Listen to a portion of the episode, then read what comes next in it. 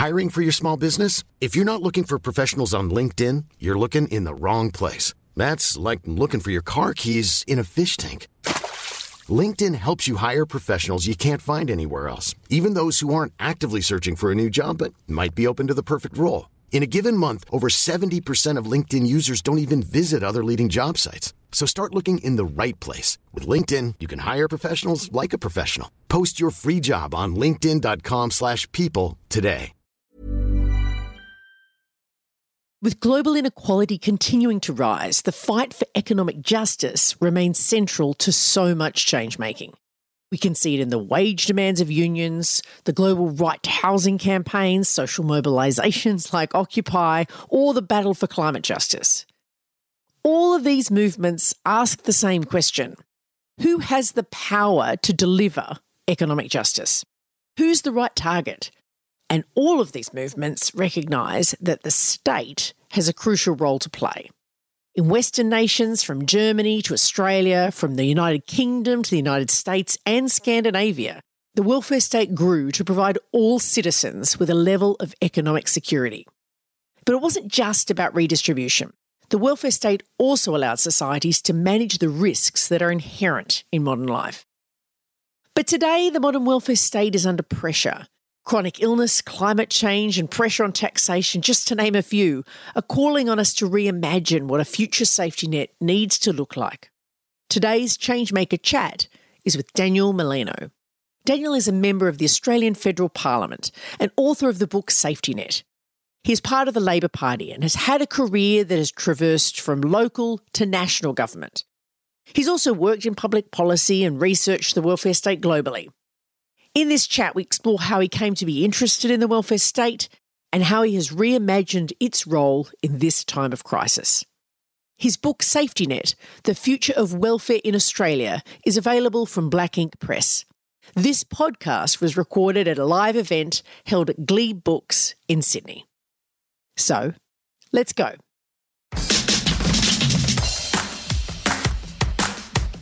I'm Amanda Tattersall. Welcome to Changemaker Chats conversations with people changing the world. Changemakers also produces episodes that are feature stories about social change campaigns. Changemakers are supported by the Sydney Policy Lab at the University of Sydney. They break down barriers between researchers, policymakers, and community campaigners so we can build change together. Check them out at sydney.edu.au backslash policy lab. Changemakers also runs an organising school where you can sharpen your skills to make change in the world. All the details are on our website, where you can also sign up to our email list. It's changemakerspodcast.org.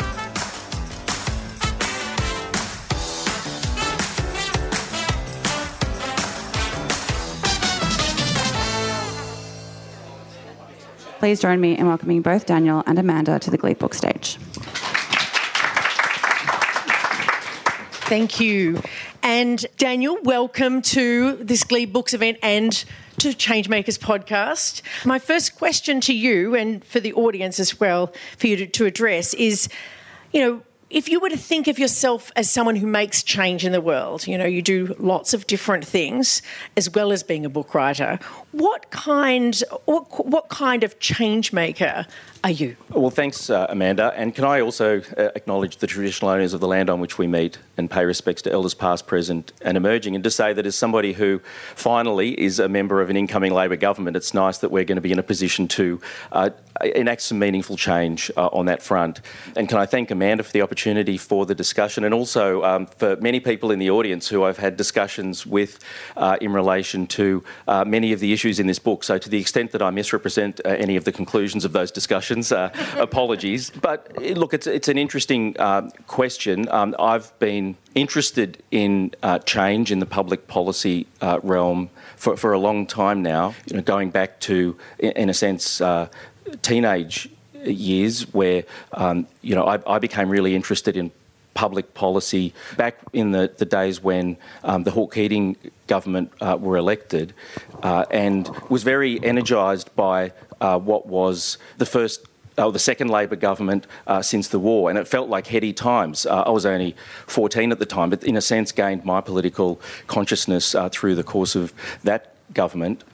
Uh, and I, I, felt very uh, excited by a lot of the groundbreaking reforms in economics, uh, floating the dollar, tariff reforms, superannuation, tax reform. But what really inspired me was the fact that they were married with social reforms. So there was the social wage, Medicare, dramatically increasing the, the high school retention rate, which of course benefited people from disadvantaged backgrounds in particularly, and, and the Accord. So for me, it was really marrying those two, which was most critical, and that inspired me to to get involved in, in, in public policy. And I, I've really been involved in public policy in the public service, um, in local government, in, in state government, and now in, in federal government, and kind of feel that on, on, a lot of the big questions, how all the different moving parts um, either should work together or every now and then actually do work together. Excellent. I do love that you've sort of got you've won the all-in prize for working at all three levels of government. Not everyone can not everyone can say that they have that, but, but Daniel, you have that, and that is gives you an extraordinary lens lens on this question of how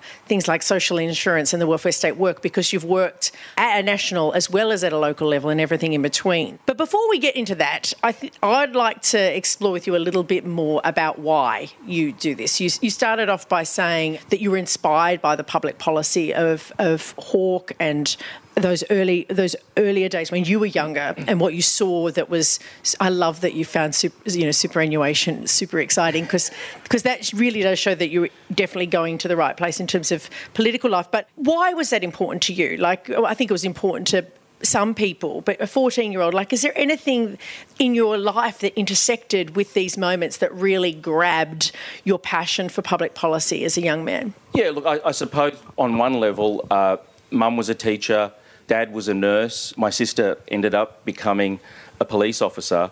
And so I felt as though I was very close to people who were trying to serve the community in, in different ways. And so that was always something I felt in a very concrete way, like I'm sure many people uh, in this room do. And uh, of course, there are many different ways to, to serve the community. But I think, um, you, you, know, I, I, kind of felt through the work of my mum and dad in particular, um, the highs and lows. You know, there were many times when they were inspired by what happened at work. Uh, you know, mum was one of those teachers that always gave extra, was always doing extracurricular things. She was the one who organised the plays, so I don't have a theatrical bone in my body, but I feel as though I've been to uh, a thousand rehearsals uh, when I was much younger. So mum was somebody who really uh, put in as a teacher, but also, you know, over the course of careers, you also see how the system sometimes impedes people's uh, capacity to uh, do what they want to do. So that was one dimension, but I guess the other side of it is I always felt drawn to uh, the capacity of the political system to, in a sense, uh, make change at a systemic level to provi- provide assistance to people in those kinds of professions to do what they want to do better. Yeah, I mean, you're like listing off your family was is a walking essential worker space. You know, almost it's extraordinary to, to have so many people doing so much care work in the one family. Just to, to to step ahead, you talk you mention in the book about how uh, sort of there was a lot of thinking and, and experiential change that happened for you when you went to Yale. I love the fact that I got corrected. It wasn't Harvard, it was Yale. And, I, and that actually there's intense competition between Yale and Harvard. To Yale, where you did your PhD and you spent quite a lot of time sort of learning and immersing yourself in a, a system that was very different to the Australian welfare state. Tell us about what that time was like and how it changed your perspective on on on how you see public policy. Yeah, so uh, look, it was a transformational experience in the sense that being in that kind of institution, you're exposed to uh, amazing teachers and fellow students. Uh, so two of the people that taught me uh, macroeconomics. Uh, Robert Shiller and Bill Nordhaus have since gone on to win the Nobel Prize. And, and Bill Nordhaus for modelling climate change. Obviously, nothing to do with my having been there, but just happens. Uh, but you know, you, you're, you're in an environment which is very intellectually stimulating. But it was also an environment where, in a funny kind of way, I also became more politically active than I had been. I, I was, you know, quite an active uh, unionist in a sense when I had been in Australia. I worked in retail um, from the age of uh, 16 to 24 and ended up becoming the uh, you know union delegate at a, a, a, Big W in Canberra, and you know I'd, I'd felt that the union um, provided uh, incredibly important protection for very vulnerable people. So that was very formative for me when uh, I was uh, in Australia growing up. And fast forward to being at Yale, and I kind of landed in the midst of this unionisation campaign for graduate teachers. Now, you might think, well, graduate teachers are people who are there on a scholarship. They're getting $20,000 a year US and no fees to basically do a PhD. So, what's the big deal? Like, why do you need to unionise? And for many of them, that was true to an extent. But for me, firstly, there was the principle of the matter. Like, uh, Yale is a very liberal institution in that 90% of the professors uh, are Democrat voting and, uh, uh, you know, very liberal in terms of a lot of the discussions that go on on campus. But the university is extremely um, hardcore as an employer and so was resisting unionisation. Um, but it, it also mattered because a lot of graduate students um, had kids, and so in America, your conditions often affect whether you get health insurance, for example, or not. So it actually did uh, matter. And I found myself uh, organising um, the economics department, which was the second biggest department, but one of the least unionised. Ended up going to people's houses, trying to unionise them, and you'd knock on their door and they'd be standing on the other side of the door silently, hoping you'd go away. We ended up uh, having the second, uh, some of the biggest rallies New Haven had ever seen with Jesse Jackson.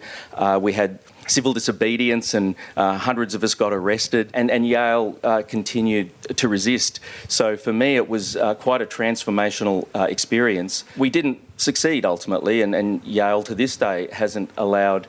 Uh, graduate teachers to unionise. Uh, back in the 80s, when all of the administrative workers had a clear majority on card count, uh, Yale forced them to strike for 12 weeks before they would recognise their union.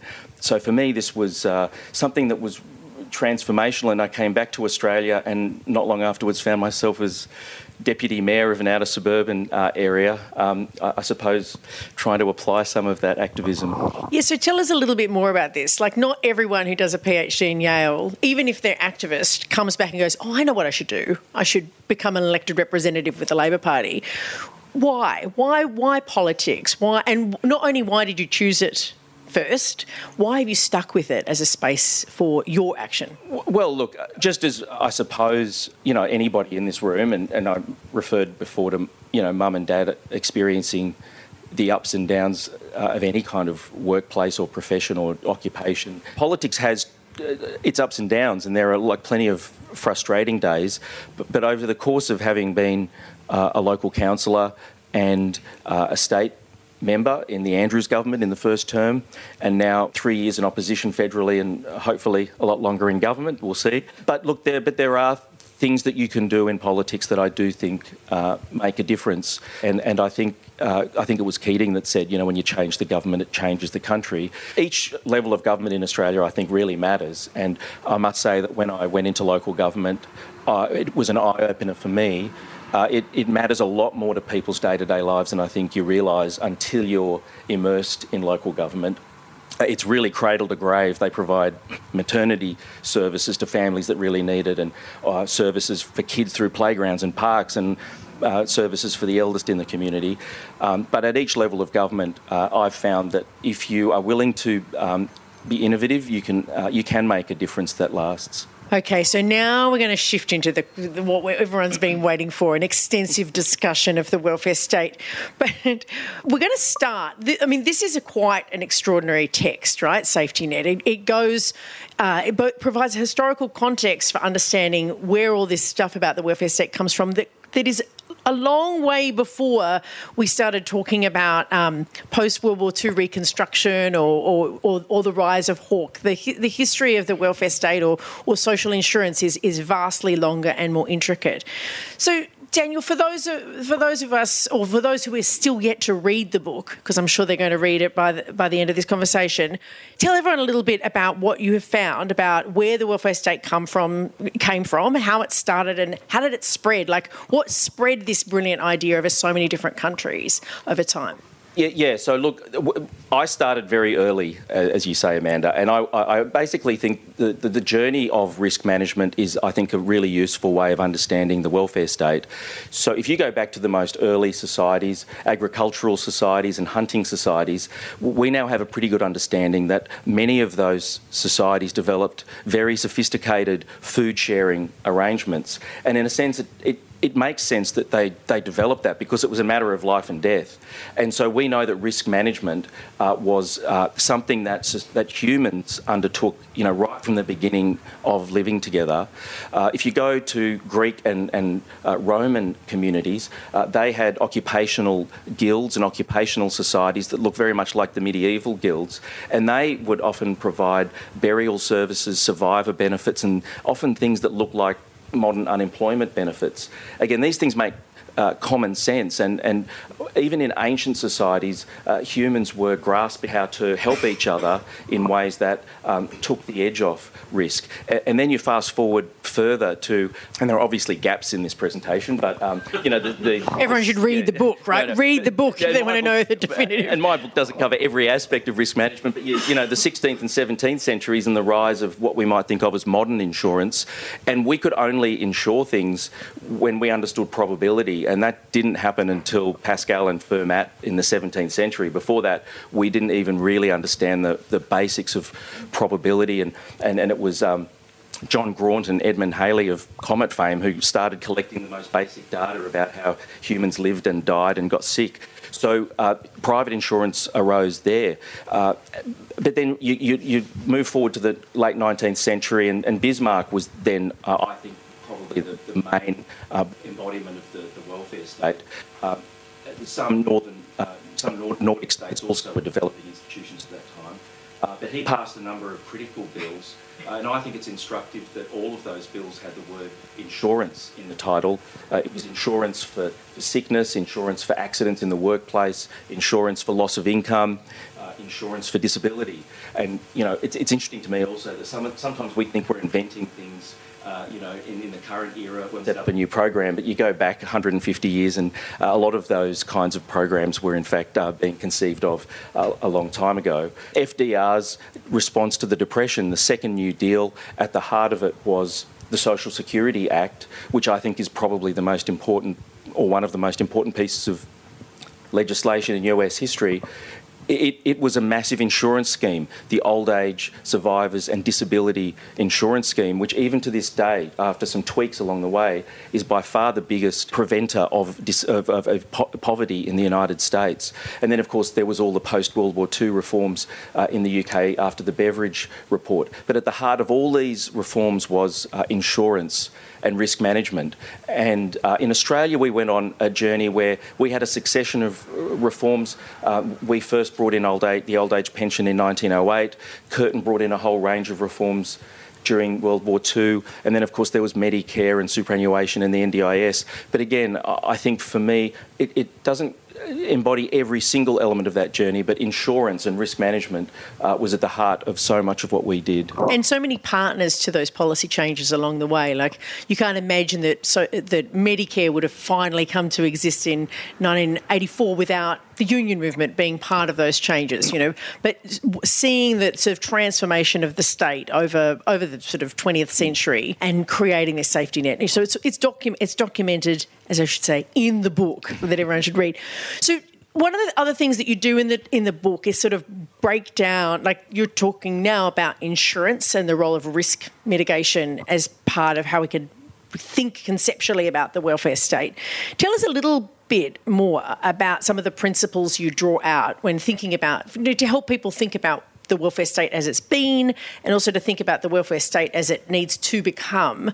What are some of the key principles that underpin the social safety net? Yeah, so look, I think there are three key principles that underpin the welfare state.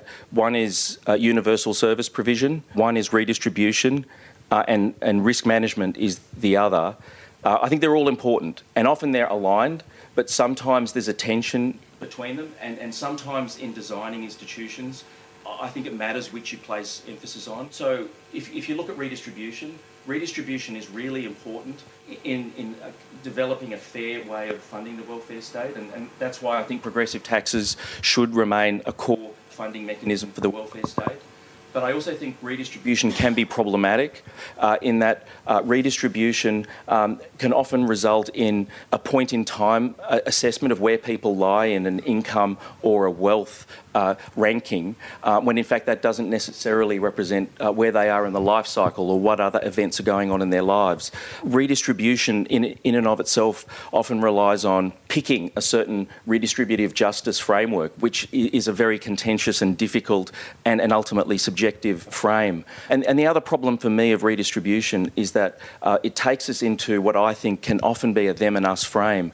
So, quite often, I think when people think of the modern welfare state, they often think first of unemployment or similar kinds of transfer schemes that uh, can be quite contentious. You think of those long lines of people uh, waiting for unemployment benefits, but in the uh, pre COVID uh, federal budget, unemployment was 20 billion or less most years. You contrast that to the health system and to the retirement income system, they're both many orders of magnitude greater than unemployment. Um, they're, they're 100 plus billion each, and even more when you look at all the different components that sit with them and, and the private sector components that, sit with them. So the vast majority of the welfare state, I think, isn't like that. And I, th- I, think it's it redistribute the redistributive frame, as I said, is important, but sometimes it can make us think of the welfare state as a group who's giving and a group who's receiving. So Joe Hockey talked about the lifters and the leaners. In America, they talk about the makers and the takers, and in England, they talk about the strivers and the skivers. Um, but uh, that's not the way the welfare system works. The vast majority of the welfare state is all of us pooling and all of us taking, like we saw this during COVID, the, wealth, the, the health system uh, benefited all of us. We, we all relied on uh, testing, on tracing, on vaccines, on, on hospitals, on, on well trained health professionals. Universal service delivery, again, is very uh, important, um, but I think in some areas it, it stands out, like vaccination uh, or childcare or, or GPs. But I think in some of the areas of the, the welfare state that are the most expensive and are going to become even more expensive, particularly where we're helping our most vulnerable, where they have very long term challenges, that's where I think the insurance frame uh, can be more useful. Uh, so, you know, even though uh, transport accident schemes and uh, workers' compensation schemes aren't perfect. What they tend to do a better job of is finding somebody who's had a, a major trauma in their lives, a major setback, and saying, What do you as an individual need over the long term to get back to where you want to go and, you, and need to go. Um, the NDIS is framed around that. It's not where it needs to be, but hopefully we can fix that now that we're in. But, but I think that uh, particularly where it's uh, very complicated, long lasting challenges in people's lives, I think that insurance frame is a more constructive one. Uh, and as I mentioned before, I actually think the insurance frame better describes what the welfare state uh, actually does. So, this is what let's dig into this question because part of the book proposes the idea that if we were to take a social insurance lens and apply it to the question of the welfare state, that that's where we can start to have innovation around how we spend and how we fund for, for individual risk and for social risk. So, if we start with the question of individual risk, I mean, we know that there is desperate levels of insecurity in modern life. You know, so, and and as you described, like some of it's handled well, but much of it could be better.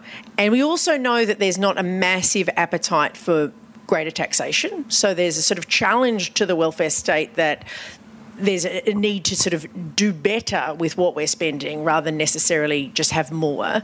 So thinking, you know, using your frame around social insurance, and you've got some great examples in the book. Maybe you want to talk us through one of those stories. But you know, how could government do differently when it thinks about about the welfare state when if it was to use a, an insurance frame to come at some of the challenges that we face? Yeah, so so look, there are a few examples in the book of things that I worked on in state uh, Parliament, each of which I think could be expanded. One example related to women's and girls' change rooms uh, in sporting facilities, and here there was a, a risk management uh, issue which I think enabled government to uh, dramatically expand it, its uh, impact. So we had a $14 million grants program uh, for women's and girls' change rooms. Now, at that time, the demand for facilities was uh, going through the roof because of AFLW and all sorts of other factors.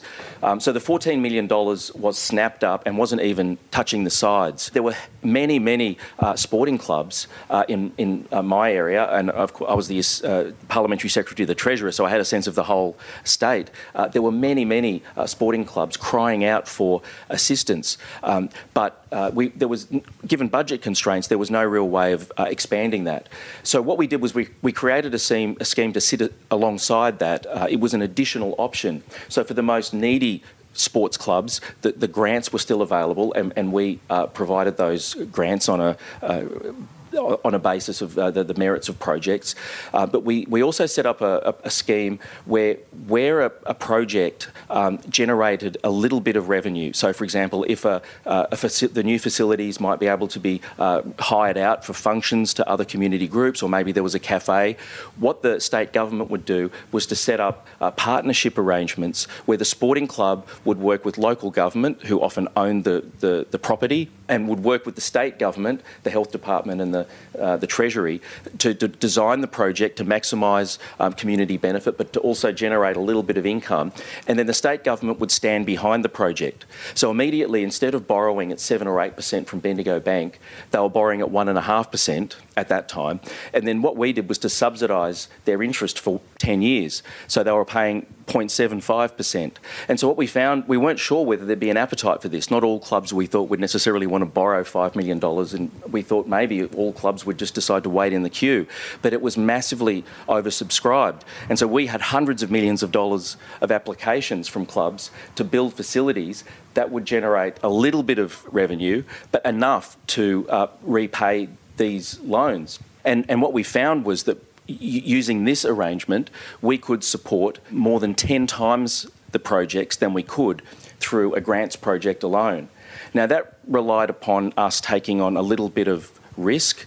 To me, in a sense, it's uh, reminiscent of HECS in a way, and uh, a lot of those kinds of schemes, which I think uh, massively expanded access to university here and have, has been adopted in so many countries around the world. But for me, um, it's an example of where risk shifting uh, can often generate huge benefits uh, where you don't necessarily have to spend more, but you, you, you, you can achieve a lot uh, by sharing risk and understanding it better. So this is a creativity that comes from from thinking about money and thinking about risk and exchange and using a social insurance model. So my last question, and then we'll open up for a bigger discussion, is I wanted to turn and the book deals with this, right? The, to the question of climate change, right? It's the issue of our time. If we're talking about risk mitigation and stress and anxiety, the level of uncertainty about what's going to happen is is is high. How does your work and your approach and your thinking about about the, the welfare state help us imagine a powerful and effective safety net for a world where we're experiencing increasing levels of crisis and challenge because of climate change? Yeah, so look, the majority of this book is about risk at the individual level, and and I think that that is, for me, uh, the most profound and important set of risks to manage, and it means the most to people in my electorate, and, and that's what I, in a sense, care most about. And actually, it's also the set of risks that's going to hit the bottom line the most. But look, we also face society wide risks. And so I do spend a bit of time in the book looking at pandemics, not surprisingly, given I wrote this book while bunkered down uh, in an eight month COVID uh, shutdown, um, but also climate change, uh, natural disasters. And in a sense, if you look at uh, Australia, we're like most countries. Um, the Productivity Commission found that between 2009 and 2012, we spent 50 times more cleaning up natural disasters than on uh, preparation and mitigation. And for COVID, as you can imagine, it would be far greater than 50 to 1, and, and every other country is in the same boat. But for me, climate change is a really interesting case study in how you think about uh, risk and uncertainty. So I went back through all the IPCC reports uh, and, and also some uh, studies before that and was looking at uh, this indicator called climate sensitivity, which is one of the key inputs to climate models. It essentially is an estimate of what happens to mean global temperatures if you double uh, carbon in the atmosphere, obviously, a key input into what's our likely impact under different scenarios. Uh, now, uh, there was a, a, report called the Charney Report in the late 1970s, which the US government put out, which was very similar to the IPCC reports, bringing hundreds of scientists together and trying to get them all to aggregate their various models and thoughts. Then, of course, there's been a whole bunch of work since then, and then all the IPCC reports. What was interesting to me is that um, all of those reports just about estimated uh, climate sensitivity at three degrees. So that's good in that we probably are getting it right. Um, and, and, the fact that it's consistent uh, across such a long period of time is a good thing. But what was also interesting to me is that the Charney report said it was three degrees plus or minus one and a half. So their best guess was three, but you know our confidence interval is 1.5 to 4.5. So you fast forward to the IPCC report before the last one, and it was three degrees plus or minus one and a half. So one thing we don't think about a lot in, in general is the fact that we, we talk about point estimates for everything, but we never talk about how certain we are about them. Now, there are some scientists who say, well, look, that partly reflects the fact that probably the people at the time of the Charney report were massively underestimating how uncertain they were. And estimating uncertainty bounds in models is actually much different than like a, a thousand people on which how they're going to vote at the next election. It's actually very difficult to come up with uncertainty bounds. But what became clear to me is that even though our models are now hundreds of millions of times more powerful, uh, there's a lot of uncertainty still around our estimate of climate sensitivity. And for me, that there are many ways we can think about this, but one way would be if it could be 1.5 and it could be 4.5, the precautionary principle would say, well, let's act as though it's 4.5 and let's do a lot right now. And in a sense, we know there's many in the community who would say that. But as economists, we say, well, look, there's trade-offs, and you know that that costs a lot for people's jobs, often in our most vulnerable communities. So, um, as an economist, my instinct is to say, well, look, maybe what we should do is we should say that three is probably a pretty good guess, but um, we need to update our actions as frequently because we're going to be getting more and more better information over time. But for me, it was one example of where we've got pretty good models, but I think there's much more uncertainty in some of our big areas of public policy contention than we often uh, acknowledge. And again, just to go back to climate models very briefly, the two other big inputs in what, what they call integrated assessment models, which look at both the economy and climate, are long term population growth and productivity growth. Uh, now, any uh, macroeconomist who's being honest would say, uh, like, we have no idea about long term productivity growth. Once you talk about reasonable error bounds there, I mean, the models can go in all sorts of directions.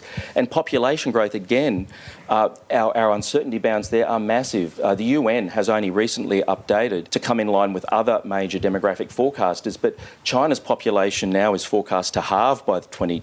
100.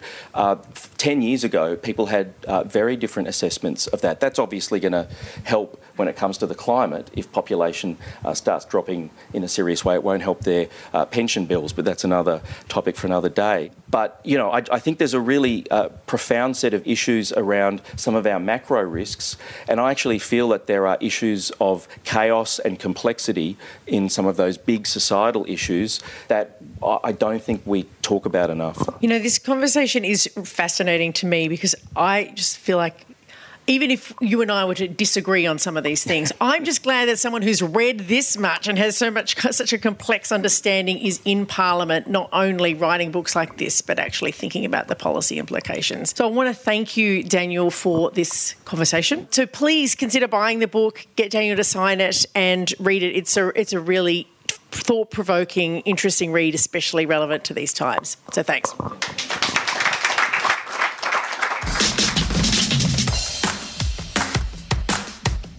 Changemakers is hosted by me, Amanda Tattersall. Remember to subscribe to this podcast to catch all our episodes. This is Series 6, so there is plenty to be inspired by in our back catalogue. I want to thank Black Inc Press and Gleebooks for organising the live event where this podcast was recorded. Changemakers is produced by Lachlan Hodson. Our audio producer is Jules Wookera. Our series sponsor is the Sydney Policy Lab at the University of Sydney. They break down barriers between researchers, policymakers, and community campaigners so we can build change together. Check them out at sydney.edu.au backslash policy dash lab. Like us on Facebook at Changemakers Podcast and check out changemakerspodcast.org for transcripts and updates on all of our stories. And don't forget to take a look at our organising school if you want to take a deeper dive into the art of changemaking.